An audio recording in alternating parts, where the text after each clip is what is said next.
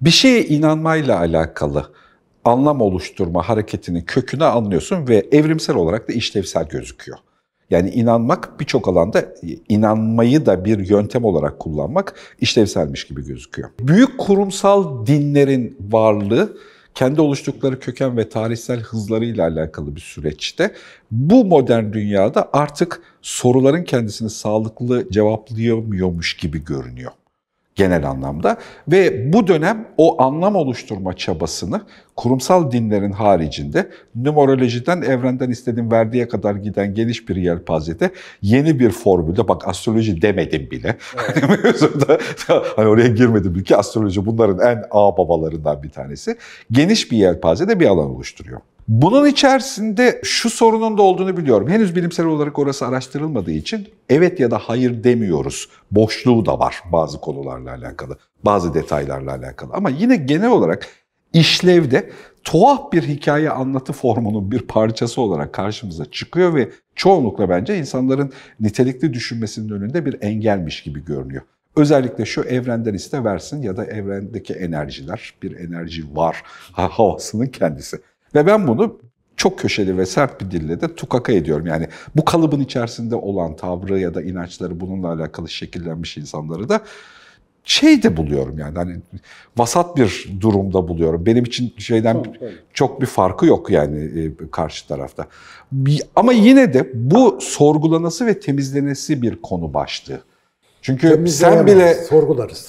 ha yani sen bile konuşurken ara sıra burayla ortak küme yapacak alanlar içerisinde sen elin cebinde rahat bir şekilde giriyorsun. Hani ben de senin devamlı ceketinin kenarından çekiştiren bir adam oluyorum. Abi sen bireysel olarak evde hobi olarak gir yine. Ama kamuoyuna ama kamuoyuna açık girme o konuyla alakalı. Çünkü senin bir bilimsel hazırlığın var bu konuyu sorgularken kullandığın, yapılandırdığın.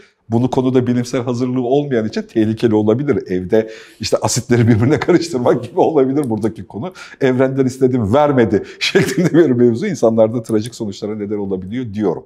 Bunu da açıklamam için bir vesile oluşturmuş oldun şu anda. Bu aklıma gelmemişti ama bir kere ben bu konuları elim cebimde niye rahat giriyorum? Yani bu, bu arada bu konular derken mesela enerji tıbbından tut, manifestation dediğimiz o istediğini, dilediğini, hayal ettiğini gelecekte gerçekleştirebilme gibi ezoterik bile değil, daha böyle New Age, spiritüel ya da uçuk kabul edilen konular. Benim niye ilgi alanıma giriyor aslında biliyor musun? Birincisi bu konularla ilgili evet bilimsel bir merakım var senelerden beri. İşte kuantum fiziğini bile merak etmem temelde bu tip şeylere dayanıyor. Senelerce çalıştık bilmem ne, öğrenmeye çalıştım yani konuyu. Senelerce kuantum fiziği çalıştım. Laboratuvarda falan çalışmadım o yanlış anlaşılmasın. Ama şöyle bir pazar var abi ortada. Buna net olarak pazar diyeceğim. Senin bahsettiğin türde düşük zihinsel ve entelektüel becerilerine rağmen bu tip alanlarda köşe işgal etmiş, yazıp çizen ve kendi hitap edebildiği yine düşük ihtiyaçları olan yani entelektüel ihtiyaçları düşük kitlelerde bir nevi varlık gösterebilen, kar elde eden, sözünü dinleten bir ekoller dizgesi var orada. Bir şeyler var. Oynuyorlar insanlar kendi aralarında. Yani böyle global olarak dünyaya, dünya halklarına büyük bir etkileri yok. İnsanlara çoğu zaman pek zararları yok ama faydaları da yok. Öyle kendi aralarında eğleniyorlar. Bazen böyle şeyhleşiyorlar, şıhlaşıyorlar. Etraflarında geçici insan grupları oluşuyor, görünüp kayboluyorlar. İşte garip garip etimolojik bağlantılarla, fizikten tamamen bağlam dışı ödünç aldıkları kavramlarla bir şeyler bir şeyler harmanlayıp böyle ilk defa bunları duyan bir sürü insanın ana ne güzel şeyler söylüyor falan deyip böyle Instagram'da takip alıp sonra eğitimini falan satın aldığı insan grubu. Bunlar burada dursun. Bir de burada okumuş, yazmış, bilim eğitimi almış. Eskiden gelen bizim ülkede özellikle bu Jacoben bakış açısı dediğimiz bakış açısına ait topluluklarda genellikle büyümüş.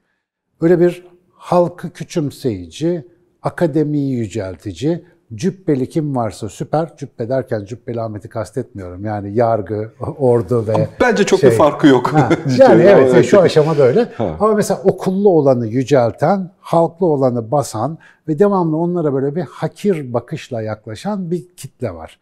Şimdi bugün bu kitlenin mesela temsilcileri skeptikler ya da şüpheciler dediğimiz bir ekip var. Aralarında çok tanıdığım, sevdiğim arkadaşlar da var ama ne çıksa bu konularla ilgili işte enerji dersin, astroloji dersin, human design dersin, numeroloji dersin, enegram dersin, El falı dersin, kahve falı dersin. Hepsini tek bir sepete koyup demin öğrendiğimiz İngilizce terimi kullanalım. Don't throw the baby with the bathwater. Değil mi? Yani banyo suyuyla beraber bebeği de dökerekten nasıl bak cümle içinde kullanacağım demiştim sana. Böyle ortalık komple bir hükümsüzleştiren var. Şimdi bu hükümsüzleştirme zaten Jacobenizmin Türkiye'deki alıcısı bellidir. Dünyada da öyle. Halklar sallamaz onu. Onlar sadece iktidar ellerindeyken belli bir süre sevk ve idare yaparlar. O biraz önce bahsettiğim düşük ihtiyaçlı kitle de bunlardan hiç etkilenmiyor. Bunların hiçbir söylemi oraya geçmiyor zaten. Kendi aralarında alışveriş ilişkilerine devam ediyorlar. Bunlar sırça köşklerinde, bunlar gettolarında takılıp duruyorlar. Araya bir şey girebilir miyim? Buraya kadarki diyaloğuna gerçekten çok tatlı katılıyorum. Araya bir virgül koymak istiyorum. O virgül zaten aradaki alanda kendimle ilgili anlatacağım. Bu seçkincileri aşağıya indirir indirmez, son 5 senede 10 senede bunu yaptık, post-truth doğdu. E tabii ki. Şimdi, yani Bak seçkincileri değil, otoriteyi yerle bir ettiğimiz için.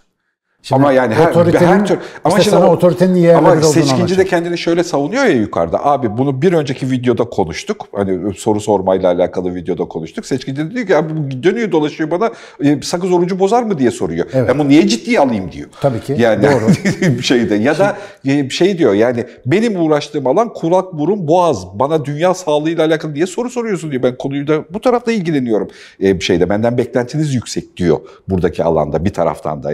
Evet üsluben çirkin bir şey vardı. Üslup çirkinliği yani hani dönem dönem oluşuyordu ama üslup çirkinliği her alanda geçici zamanlarda oluşabiliyor. Onu kaldırırsak oranın işlevi açısından pozisyonunda o seçkincilik de gerekli ya yani mesela birinin doktora öğrencisi olabilmesi için geçirdiği bir karın ağrısı var. Benim de fikrim var diye o masaya oturamazsın. O doktora öğrencisinin sorguladığı sorunun kapasitesi ve derinliğiyle senin de bir fikrinde oluyor olması aynı standartlar olmuyor. Yani kim olursan ol çok zeki de bir adam olsan. Orada literal olarak haklı gözükmenle beraber kaçırdığın nokta şu. Silsile, nesep ve çocuğu torunu olmakla elde edilemeyecek bir hikayeden bahsediyoruz. Yani bir zümre entelektüel bilgiyi ya da aydınlığı elinde tutamaz. Aydınlık kişisel bir şeydir. İnsanlar yeni bilgileri takip edip kendilerini sürekli öğrendikleriyle sigaya çekip değiştirerek aydın olabilir ve aydın kalabilirler. Şimdi bizde Alev Alatlı'nın kıymeti kendinden menkul öz uzman aydın dediği bir model var. Mesela bu harikadır. Özellikle o kabus falan romanında anlatır bunları. Niye öyle olduğunu bilmediğimiz bir şekilde uzman olan insanlar vardır. Her halkta uzmandır. Yani işte bir Sabih Kanadoğlu örneği vardı bir ara çıkardı. Böyle olmayacaklar da olmazdı. Böyle olacaklar da olurdu. Böyle elinde bir sihirli değnek vardı. Şimdi Sabih Kanadoğlu çok süper bir adam olabilir. Bilmiyorum, tanımıyorum. Fakat sen bir sistem dayatırken o sistemi niye önerdiğine dair hiçbir gerekçen olmadığında ve senin etrafındaki bütün tırnak içinde altı çizili kullanıyorum tabii lavuklar da senin yanında olmaklıkla onun ona benzer şeyler önerebilme yetkisini kendilerinde hissettikçe altı boş bir öz uzman kitlesi oluşuyor. Şimdi bizim otoriteyi berhava etmemiz buradan kaynaklanıyor. Yargıç, hakim çok önemliydi. İçini boşalttık. Akademik çok önemliydi. İçini boşalttık. Asker, komutan, general, değil mi? Başkumanda çok önemliydi. İçini boşalttık. Bu bunların hepsini öyle oldukları için bunlar iyidir etiketiyle kendilerini gelişemeyecekleri bir alana hapsederek onları becerdik biz. Yani toplumdan ayırdık. Toplumla ilişkilerini tesis edemedik. Toplumun onları ciddiye alma potansiyeli düştükçe onların da içi boşaldı.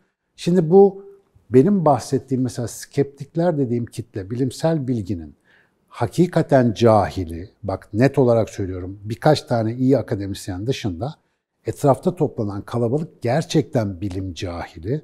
Sadece ortodoks, standart, materyalist, pragmatist ve pozitivist bilimsel bulguları esas alan, evrenin geri kalanını tamamen elinin tersiyle itmiş.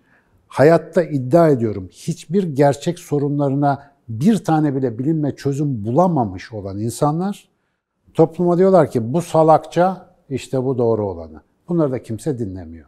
O otorite olmadığı için buradaki arkadaşlar takılıyorlar kendi işlerinde ve tehlikeli bir yekün tutma potansiyeline doğru da gidiyorlar. Niye? Kalabalıklaşıyoruz.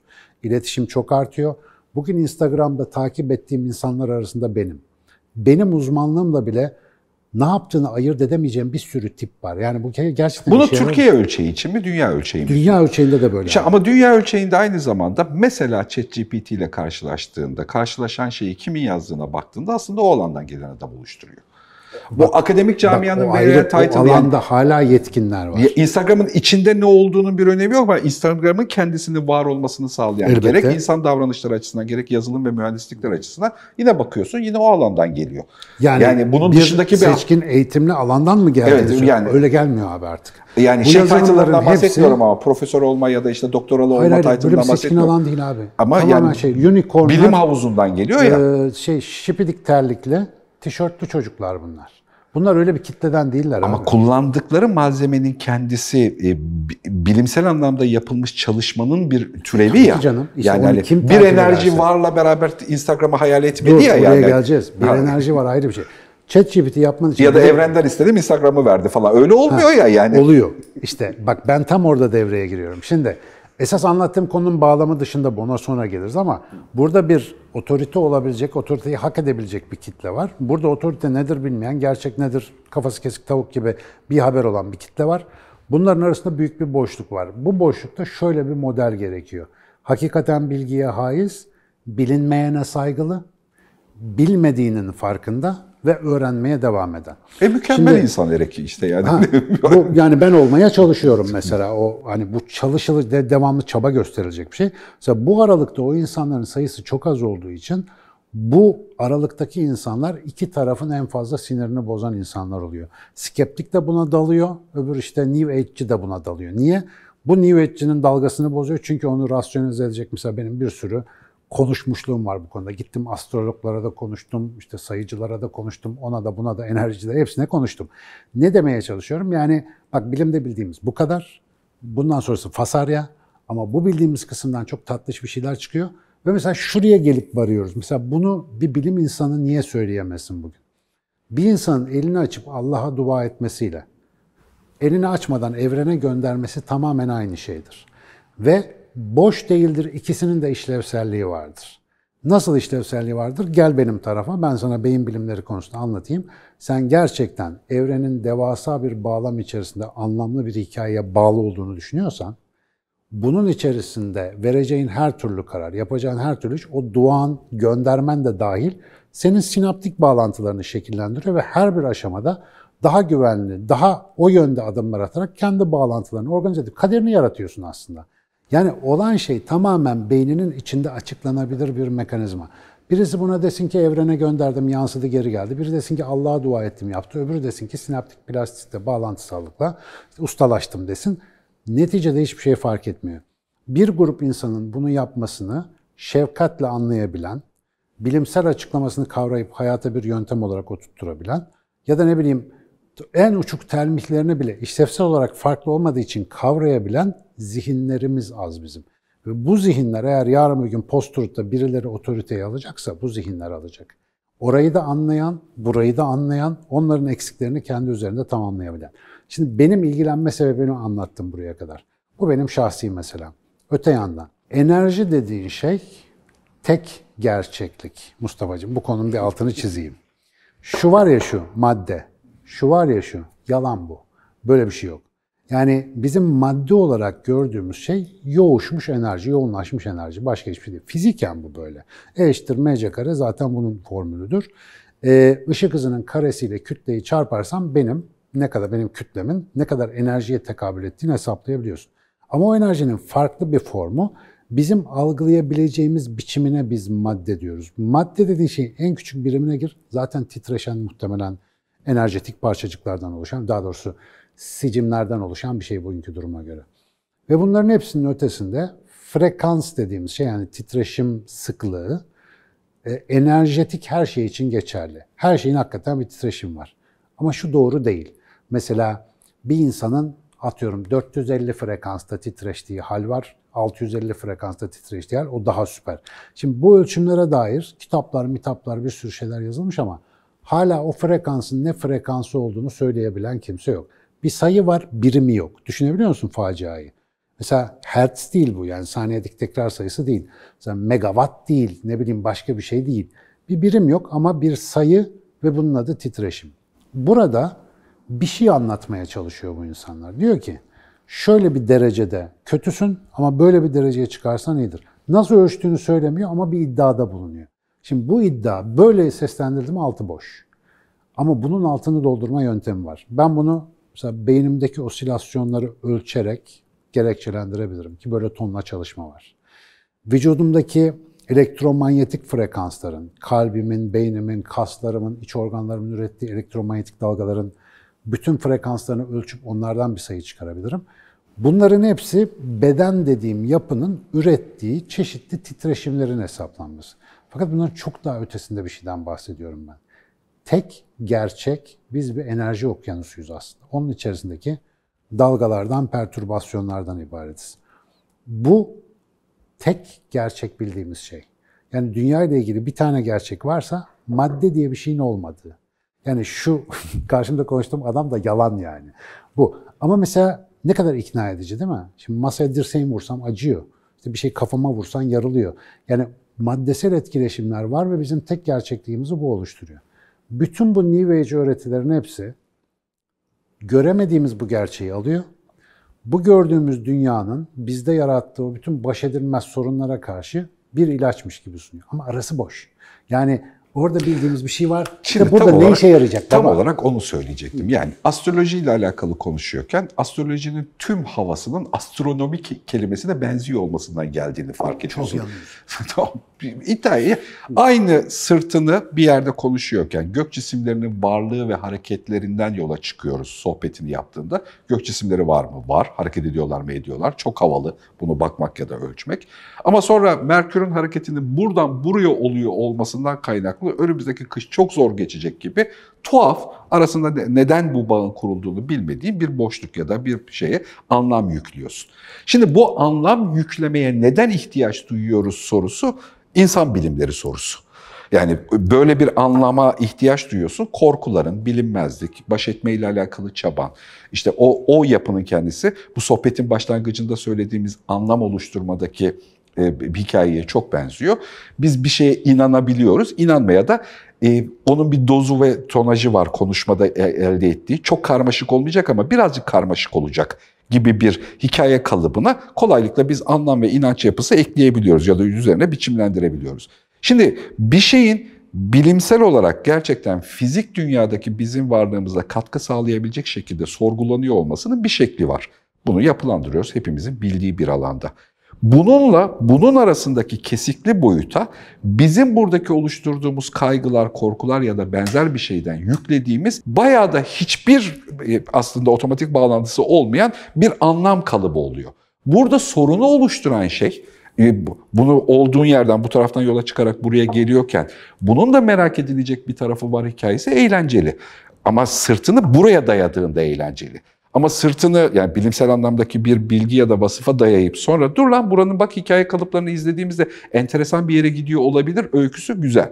Ama sırtını buraya değil de buraya yani korkularına, kaygılarına, belirsizliğe, hayatla alakalı taleplerine, sınıf atlama çabana, işte ne bileyim çatışmaları yönetme hırsına, intikam alma duyguna gibi gibi mesnelere yansıyıp da bu taraftan yola çıkıp anlamı tutarlı ama hafif karmaşık gibi görünen bir konunun henüz buraya ulaşmamış verisinin üzerine yüklemeye çalıştığında burası saçmalayan ve rabarbalardan oluşan bir kültür oluşuyor. Değil. Değil çünkü bak burada çok tanım hatası var. Birincisi mesela sen Karadenizlisin. Karadeniz'den atarlıdır biliyorsun. Yani genel olarak öyle bir şey. Nereden biliyorsun Karadeniz'in atarlı olduğunu? E, buna bir şey deniyor. E, ne? Mizaç. Yani hormonal Tamam işte. ya da vücutsal yapının Ama yatkınlığı. sen, sen nereden biliyorsun? Nasıl bir bilgi bu? Mesela E, hikaye, bu hikayelerle örüntülenmiş bir şey. Bilimsel olarak bilmiyorsun elbette. Ha. Ölçmedik. Bak bu örüntüsel bir şey değil mi? Evet. Şimdi peki nereden geliyor bu bilgi? Sana Çünkü 5 masada bir kavga çıkıyor. Yok, sana- 100 masada bir de millet bu- birbirini vuruyor. Kişisel gördüğün kaç tane abi kaç tane Karadenizli görmüş? Karadenizli olsan bile kaç Karadenizli görmüş olabilirsin? Etrafından geliyor, önceki nesilden geliyor, onlara da önceki nesilden geliyor. Bak birikimli bir gözlem var. Devamlı şuranın mesela Çinliler çekik gözlü. Niye abi? Yani çekik de değil sadece, sadece göz kapaklarında daha çok yağ var. Mesela o grup niye öyle? Kendi içlerinde öyle biriktirilmiş bir özellik ve örüntüsel olarak orada bir farklılaşma oluşuyor. Şimdi astroloji gibi Astroloji burada sadece bir örnek. Bütün eski tip bilgi biçimlerini düşünelim. Bu bilgi biçimlerinin tamamı bilimle taban tabana zıt bir yerden hareket ediyor. Sırt dayama dedin ya. Bilim neye sırtını dayıyor? Fact. Yani gerçekler. Ölçüp sınayabileceğim gerçekler. Şimdi bir soru sorayım orayla ilgili. Bilimden çıkan herhangi bir şey senin herhangi bir derdine çare oldu mu şimdiye kadar? Çok net bir soru. Herhangi bir bilimsel konu, şifa olabilir, iyilik olabilir, e, mutluluk olabilir, aşk meşk olabilir. Hayattaki gerçek bir soruna bilimden herhangi bir yardımcı bulabilir. Bak çok düşündüm bu soru üzerine. Seni gafil avladım. Bu düşünmediğim bir sorudur. Yok Herkes antibiyotik diyeceğim işte klasik Abi, yani. antibiyotik bak, antibiyotik çok doğru bir örnek. Çivi ya da yani. Hani Milyonlarca hayat kurtardı. Bugün insanlığın tükenmeyle en büyük en büyük insanlığı tüketici tehlikenin kaynağını oluşturuyor antibiyotik. Antibiyotikler yüzünden tedavi edemediğimiz enfeksiyonlarla karşılaşmaya başladık. Bak çözüm derken mesela daha iyi olma hani bir şeyi savmayı bahsetmiyorum. Ateşin çıkıyor, ateş düşürücü harika bilimsel bir şey ateşin düşürüyor.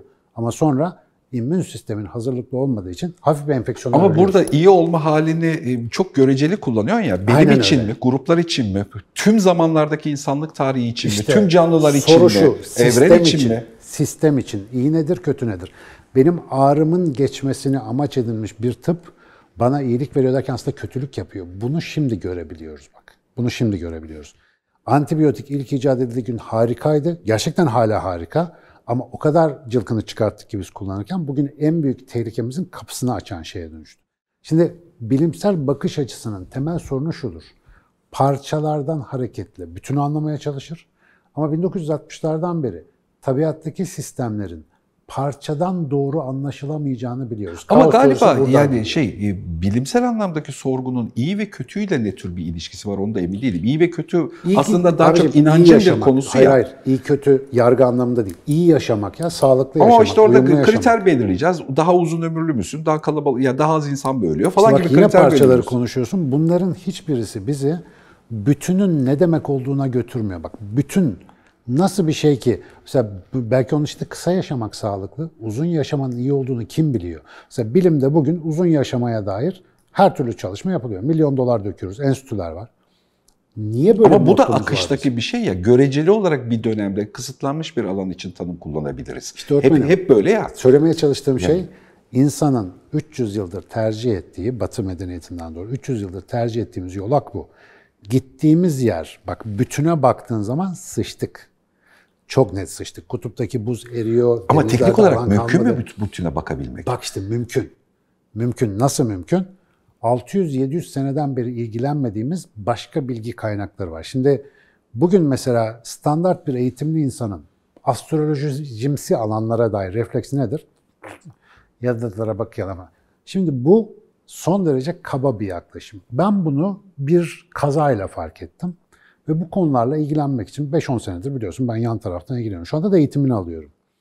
Mesela yıldızların gökteki hareketleriyle bizim davranışlarımız arasındaki etkilenmeye dayandığını varsaydığımız bir alan zannediyoruz astrolojiyi.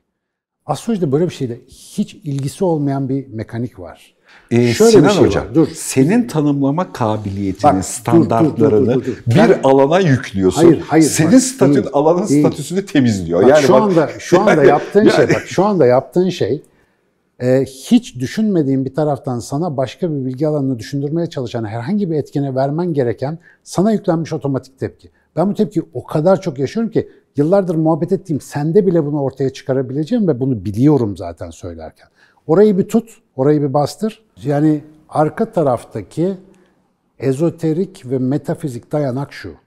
Tabiattaki her şey döngüseldir. Her şey irili ufaklı devirlerden oluşur. Bunu orman gezen herkes bilir, akarsuya bakan herkes bilir. Bak bütünden gelen bir bilgiyle insanın kaderi, davranışları ve insanlığın kaderi de dönüşler, döngüler ve ritimler içerir. Ana varsayım bu. Sırtımızı buraya dayıyoruz. Peki ben Mesela bir müziğin ritmini nasıl anlayabilirim? Bir orkestranın ritmini nasıl anlarım? Enstrümanları, telleri, enstrümantalistlerin burun uzunluklarını ölçerek mi? Yoksa uzaktan dinleyerek mi? Tabii ki dinleyerek. Dinleyip tempo tutarak, ona eşlik ederek, onun içinde var olarak. belli ritmik döngüleri yakalayarak. Tabii. Mesela binlerce yıldır insanlar işte bunu yapıyorlar. Tabiatı izliyorlar, göğe bakıyorlar bilmem ne. Yüzlerce farklı gelenekten bir tanesi, bugün adına işte modern batı astrolojisi dediğimiz ekollerden biri. Binlercesi var bu arada, başka başka. Farklı referans çerçevelerinde çalışan. Mesela batı astrolojisinde benim anlayabildiğim kadarıyla şöyle bir şey yapmışlar. Bu ritimleri gözleye gözleye biriktiriyorlar ya, bunları belli kutulara koymaları lazım. Ezoterik olarak, tarihsel olarak en çok insanlar binlerce yıl neye baktılar Netflix yokken? Uzaya baktılar abi. Gök e, adalarına baktılar, o yıldızlara baktılar. Onlardan burçlar muşlar oluşturdular. 12 tane kutu yaptılar. O 12 kutu içerisindeki bütün gök cisimlerinin hareketlerine de bir çizgi yaptılar. Teori şuydu. Orada bir ritim var, burada da bir ritim var. As above so below diye de hatta bunun sözü vardır. Yukarıda nasılsa aşağıda öyle, aşağıda nasılsa yukarıda da öyle. Tamamen bu kabul uyarınca bir şey yaptılar. Yoğun istatistiksel birikim. Yıllar boyunca izlediler, not aldılar. Yanıldılar, düzelttiler. Binlerce yıldır. Kaynağı belirsiz değil. Yani belirli değil. Nesiller boyunca aktara aktara aktara bugüne kadar getirdiler. Bugün biz gazete köşelerindeki komik versiyonlarıyla onunla tanışıyoruz. Yani Koç burçlarının bu hafta şansı çok yaver gidecek. Bu bilgi böyle bir şey değil. Burç diye bir şey de yokmuş zaten. Yıldız diye bir şey de konuyla ilgili değilmiş. Yıldızın çekimi bilmem nesi değilmiş. Olay şuymuş. İnsan hayatında ve dünyanın hayatında, bütün evrenin hayatında iç içe geçmiş, e, ne diyorlar ona, yuvalanmış ritimler var. Ve bu ritimler küçük ölçekte de, büyük ölçekte de kendini tekrar eder. Yeterince izler, belli bir referans çerçevesiyle bunları arşivlersen, istiflersen sen de örüntüyü görürsün. Adamlar ne yapıyorlar şimdi? Adamlar derken bunların sayısı artık çok az. Standart klasik astrologlar. Bayağı bildiğin astronom olarak bir detaylı ölçümler yapıyorlar ama bilmem ne gezegenin çekim gücünü ya da Newton kütle yasasından yola çıkarak hesaplamıyorlar. Belli açıların, belli konumların, belli tarihsel olaylara karşı işte örüntüsel bağ var. İşte hep şu açılar bilmem ne olduğunda şöyle felaket olmuş, şöyle piyango çıkmış, böyle bir şey olmuş. Onları izleyerek diyorlar ki önümüzdeki aylarda, önümüzdeki yıllarda dünya şöyle şöyle dönemlerden geçebilir, buna hazır olalım. Ve çoğu zaman da bu adamlar bir şekilde tutturuyorlar bak. Bu kısım ee, yeni bu arada bir tane kitap çıktı. Ee, tavsiye ederim. Öner Döşer'le ismini unuttuğum yabancı bir e, astronom birlikte yazdıkları bir kitap. Astrolojik verilerin istatistiksel analizleri. Yani ne oldu ne bitti şimdiye kadar. Oraya baktığın zaman yine bu yanlış bir yaklaşım bu arada bunu söyleyeyim. Çünkü bilim gözüyle bilim dışı olan bir şeye bakıyorsun. Aslında teorik olarak problemli bir alan ama istatistiksel tutarlılık en azından bugünün bilim kafasıyla meşgul bir insana şunu söylüyor. Ne oluyor abi? Yani bir şey oluyor burada. Mesela bu soruyu sormamız bile bugün mümkün değil. Çünkü o bilgi alanını biz terk edeli çok oldu. Tekrar ediyorum, konu ne yıldız, ne çekim, ne bir şey. Ritimler var. Ritimler birbirinin içine geçmiş.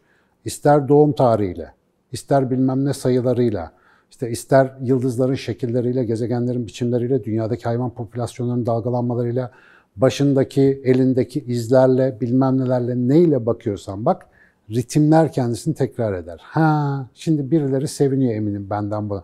Aha akademisyen çıktı ritim var dedi. Kusura bakma ama o öyle daha dün gidip de iki kurs alıp da senin okuyabileceğin bir şey değil. Binlerce yıllık insan bilgisine vakıf olmadan çalışmayan bir bilim. Geleneği koptuğu zaman beş para etmez, hatta insanı maskara eden bir bilgi tipi. İşte tam arada durmanın zorluğu bu. Bu kadar cümle kurmam gerekiyor. Binlerce yıldır insanların Özellikle ana böyle... karar mekanizmasını oluşturan bir şey olmasına Şimdi rağmen. orada bu, bu tavra da bir şey diyeceğim ama o sözünü başladım. Benim sözümü kestiğin yerle alakalı bir şey tarif etmek gerekiyor. Şimdi bazen e, konunun kendisiyle konunun ilgileneni arasındaki, sorgulananı arasındaki yapı yeni bir şey üretiyor ya. Hı hı. Şimdi e, burada ola gelen şey bu sıklıkla rastlıyorum. Senin bir şeyi yorumlama, anlama, bilme kapasiten ve sonra bunu tekrar şekillendirme becerin. Ben bunu şiirsel bir taraf diyorum. Çok öznel ve yetkin. Özellikle bu coğrafyayla Burada alakalı. hangisi benim şekillendirdiğim kısım? Ee, astrolojinin kendisini muhtemelen bu videoyu izleyen herkes ilk defa yepyeni bir dille duyacak. Ee, Aa, astrolojinin ya gerçek, da kadim bilgiler. Kadim astrolojiyle ilgilenen herkesin bildiği benim de onlardan öğrendiğim bir şey. Anladım ama bu senin yorumladığın bir şey. Hayır. Çünkü bu konuyla alakalı... Yok yok bak orası yanlış. Mesela isim vereyim. Öner Döşer, Hakan Kırkoğlu, Şebnem Hanım soyadı adını unuttum. Beraber programa çıkmıştık. Onunla da konuştuk. Mesela bunlar şu anda akademik düzeyde neredeyse astrolojiyle ilgilenenler. Ve bunların hepsiyle ilgili konuştuğumda ilk duyduğum şey şu oldu. Konu yıldız çekim falan değil ki. Konu o değil.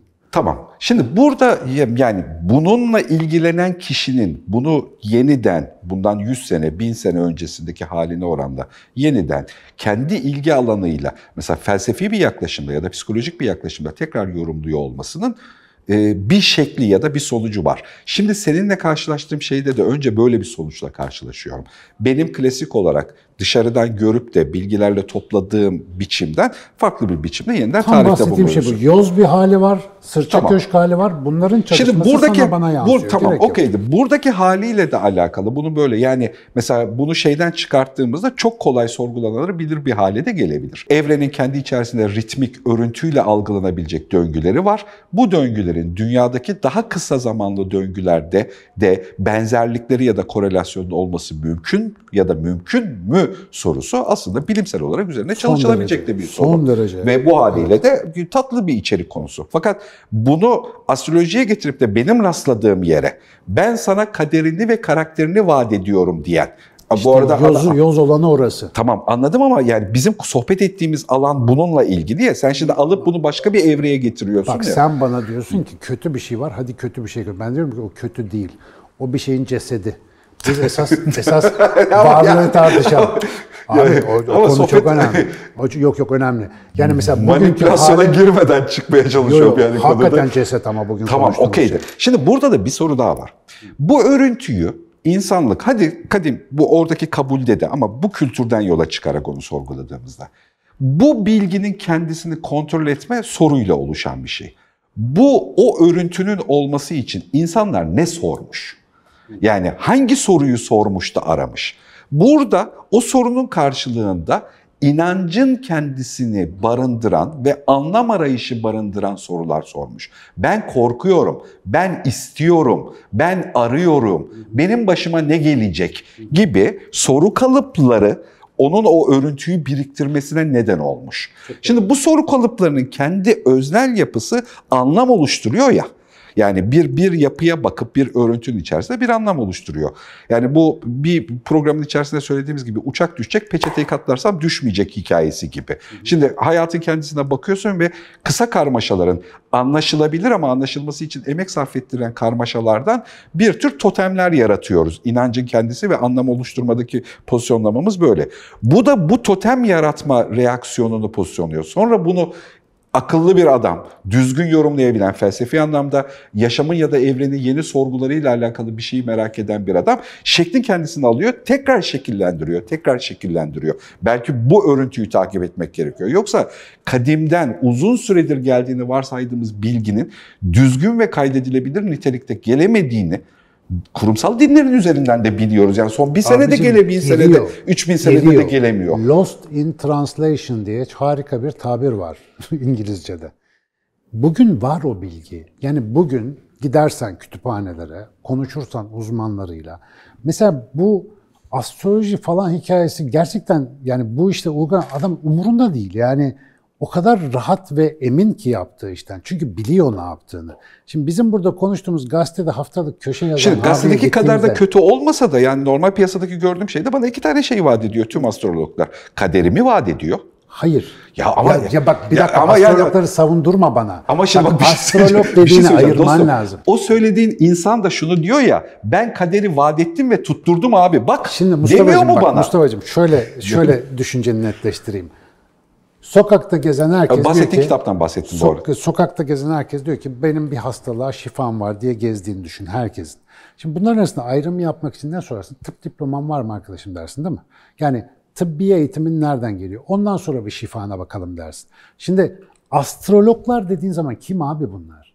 Piyasada, televizyonda gezen herkes mi? İşte Instagram'da sayfası olan herkes mi? Şimdi Ama bunun az bak, önce bunun senin doğru hasını- bulduğunu, doğru bulduğunu söylediğin kişinin yazdığı kitap ben kaderi tahmin ettim ve istatistiklerle bu tuttu değil mi? Hayır değil. Ama öyle Örüntüler, ya. Yani- bak örüntüler böyledir. Şunun olma ihtimali yüksektir. Şu tarihte bunu yaparken dikkat et. Öbür tarafta şuna dikkat et. Çünkü riski yüksek gözüküyor. Tamam Bak, ama bu özünde benim kaderimi bir, ta- bir, tahmin bu bir. ediyor ya. Daha kötüsü var. Senin açından daha kötüsü var. Doğum tarihine bilmem ne göre bir harita çıkarılıyor sana. Tamam. Senin O da benim gezegenlerin dağılımına bilmem hayır. Senin potansiyellerini ve zayıf noktalarını sana söylüyor. Diyor ki şimdi eski zamanda bu bilginin kullanıldığı taraf şu. Bu adam böyle bir durum var. Mesela kral olacak değil mi çocuk? Onda bakın herkese bakılmıyor zaten masraflı iş. Bu çocuğun yıldızları bilmem nerede bu kral olmaya müsait tamam bunu önceden hazırlayalım ama çocuğun gezegenleri ters tarafta. Yani bu ne demek gezegenleri ters tarafta? Bazı özellikleri geliştirilmesi gerekir gibi gözüküyor. O zaman buna şuradan yüklenelim. İşte dil öğretelim, bilmem nereye vali yapalım, hede höde gibi ön hazırlıkları yani bir potansiyeline bağlı eğitim vermek için bugün nasıl kariyer testi yapıyorsun? Dün de bunun yolu oymuş. Yani psikoloji yokmuş, bilmiyorlarmış vesaire. Şimdi mesela bugünkü kariyer testlerinin durumu şu. İşte biz Üsküdar Üniversitesi'nde bir tane yapıyoruz ya. 3 senede bir onların sonuçları değişiyor abiciğim. Fakat buradaki iddia daha büyük bir iddia. Diyor ki baba bu senin haritan. Doğduğun zaman senin döngün başlıyor ilk nefes almaya başladığında. Dolayısıyla bu senin ana çerçeven. Bunun içerisinde potansiyellerin, risklerin var. Ve diyor ki hayatının büyük bir kısmında sen şöyle davranma eğilimi göstereceksin. Böyle davranırsan rahat edeceksin, öbür türlü davranırsan sürtünme yaşayacaksın diyor sana. Gelişme alanını gösteriyor bilmem ne diyor. Şimdi yani bununla kimse amel etmiyor ama ben mesela 50 yaşımda, 45 yaşımda bana bir analiz yapılıyor. Ya bakıyorum, 5 ayrı kişiden yaptırdım bu arada ben bunu. 3 aşağı 5 yukarı hep aynı şeyler söyleniyor. Ya anneme sorsan o da aynı şeyi söyler 50 senedir. Annem de beni görüyor çünkü. Oradaki hikayenin döngüsel olarak bende bir karşılığı var. Bu bir doğrulanmasını istediğim hikayelerin doğrulanması değil. Hiç bana söylenmesini istemediğim şeyler de dahil olmak üzere orada var. Şimdi astroloji dediğin sadece bir örnek. Aynısını human design'da da ben yaşadım. Hiç ciddiye almadığım bir tekniktir bu arada. Orada da aynısı oldu çünkü aynı döngüleri kullanıyorlarmış. Sonradan öğrendim. Aynı motifleri. El falı dediğimiz şey, mesela el falı sokakta İzmir'de de çevirdi en son bakayım abim falan. Onların yaptığı şey değilmiş mesela. El falı dediğin hikaye, incik kemiğinden bilmem ne bakmalar. Bunların tamamı doğanın örüntüsel yapısının aynen bir işte böcek gözünde altıgen şekil bilmem nerede altıgen petek tekrar görüyoruz ya. Bu tarz tekrarları okumak için insanların binlerce yıldır zayıf ya da kuvvetli çözünürlükte bulduğu yöntemler. Bazısı çok zayıf tahmin ediciliği var, bazısı yüksek tahmin ediciliği var. Fakat sorun şu, bugünün biliminin bunu anlamasını beklemediğim gibi Mustafa Can'ın da bunu anlaması gerekmiyor. Burada şöyle bir durum var. Eğer bunu komple dışlayacak olursak, bu bilgi alanı olmadan, yani ben niye bu işlerle uğraşıyorum sorusunun cevabı. Biz neyi çözeceğiz Mustafa? Ya mesela tekrar ediyorum bunların hepsini çıkar. Ezoterik bilgi, ilahi öğütler, büyüklerin tavsiyeleri, Dede Korkut masalları hepsi bu bağlamda çünkü. Çıkar. Bugünün bilimsel zihni benim hangi sorunumu çözecek? Hangi sorunumu? Şimdi hikaye örüntülerinin, Dede Korkut masalları gibi ya da gelen efsanelerin öykülerinin anlamına ne olduğu konusunda ve önemi konusunda hemfikirim. Orayla alakalı söyleyecek bir şey yok. Yani Hepsi aynı torbada ya. O ama hepsini aynı torbaya en azından benim olduğum tarafta koymuyor. Ben İşte de mesela hemen sorarım neye göre ayırt ediyorsun? şuna göre ayırt ediyorum. Benim kaderimi tahmin ediyor ve karakterim hakkında öngörüde bulunuyor. Şimdi, Niye mesela Boğaçan hikayesi senin kaderine dair bir sürü bir şey söylüyor. Türk Boğaçan hikayesi ben bireysel olarak ona bakarak kendi kaderim hakkında kişisel olarak yorum yapabilirim. Bununla alakalı bir sorun yok. Hayatın her şeyine baktığım gibi. Ama dışarıdan birisi benim hakkımda bir kategorizasyon ya da tanımlama yapmıyor ya da kaderimi biçmiyor. İşte bazısı Ayrı bu. yüksek çözünürlük, bazı düşük çözünürlük dediğim bu. Bazı çok genel bir şey söylüyor. Çinliler kötüdür diyor mesela ama senin Çinli arkadaşın olabiliyor. Anlatabildim mi durumu? Yani genel örüntülerle özel yaşamlar arasındaki fark zaten yaşam bilgeliğiyle alakalı bir şey. Orayı zaten özgür olarak ama mesela hiç bilimde böyle bir şey gördün mü? Yani şu çikolata yiyerek yaşayabilir, çikolata buna zarar vermez diye bir şey var mı? Halbuki gerçekten çikolatadan zarar görmeyen adam var. Nerede tıpta yeri? Tıp esas kısıtlayıcı. Bilim esas algoritmalara dökücü bir şey yapıyor. Onu Burada ama- daha büyük bir özgürlük Bak var. şöyle bir hareket olmuş gibi geliyor benim olduğum tarafta. Belki bu daha üzerine kolay konuşulabilir, biz emin bilebilir. Sakın sonra konuşuruz deme fırça yiyoruz. Yok yok yok bayağı uzun oluyor bu ama bu böyle gideceğiz. Bundan 1000 sene 1500 sene öncesindeki insan için hayatla alakalı büyük salgın hastalıklar, göçler, savaş, kıtlık ya da benzeri ortalama bir insan hayatını radikal bir şekilde, keskin bir şekilde etkileyebilecek potansiyelde bir şey var. Ritmik döngü var. Yani Moğolistan'da bir adam kendi etrafındaki adamları bir araya getirebildiği için Anadolu'daki tarım işçisinin hayatı etkilenebiliyor o yıl. Evet. Sonra 3 yıl sonra bu kıtlık, 5 yıl sonra salgın hastalık. Lan pazarda portakal bulduk, bizim burada portakal yoktu diyorsun. Meğer o şey getirmiş, veba getirmiş ya da başka hastalık getirmiş o göçün kendisi. Böyle bir bilinmezliğin olduğu dönemde, kimle evleneceğin, nasıl yaşayacağın, mutluluk ya da mutsuzlukla alakalı belirsizliğin olduğu dönemde belirsizliğe ait ihtiyaç bizim kaderimizle alakalı bir soru grubunu oluşturuyor. Bu herkes için böyle. Şimdi bunu bin sene öncesindeki bu hikayenin yerine birincisi aynı belirsizliği biraz azalttık bilimsel bilgiyle beraber. Belirsizlik hala var bu arada hayatımızda önemli. Fakat bu belirsizliği de nedenselliğe dayalı bir tarif dili kurabildik.